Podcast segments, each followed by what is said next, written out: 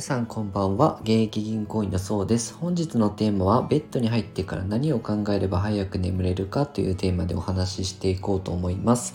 仕事のパフォーマンスの向上だったりとか、日々の体調管理のためにも睡眠ってとっても大切だと思うんですけど、じゃあ何をベッドに入ってから考えれば早く眠れるかっていう、面白い研究があって、カリフォルニア大学の研究なんですけど、主にですね3つのグループに分けて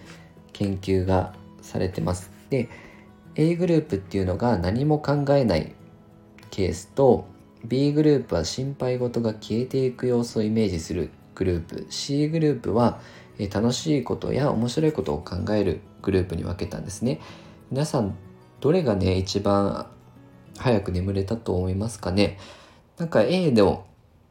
何も考えないっていうのがやっぱり雑念とかない方が眠れるのかなと思う方も多いかと思うんですけど、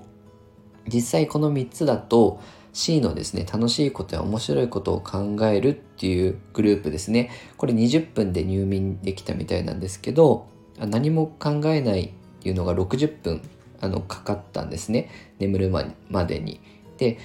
A グループ、この何も考えないっていう A グループよりも3倍も早く眠りにつくことができましたよっていう研究なんですよね。これ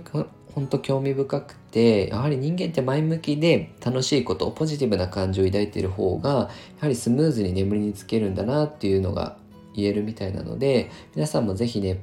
ポジティブメモリーっていうんですけど、楽しかったこととか思い出に残っていること想像して寝る前に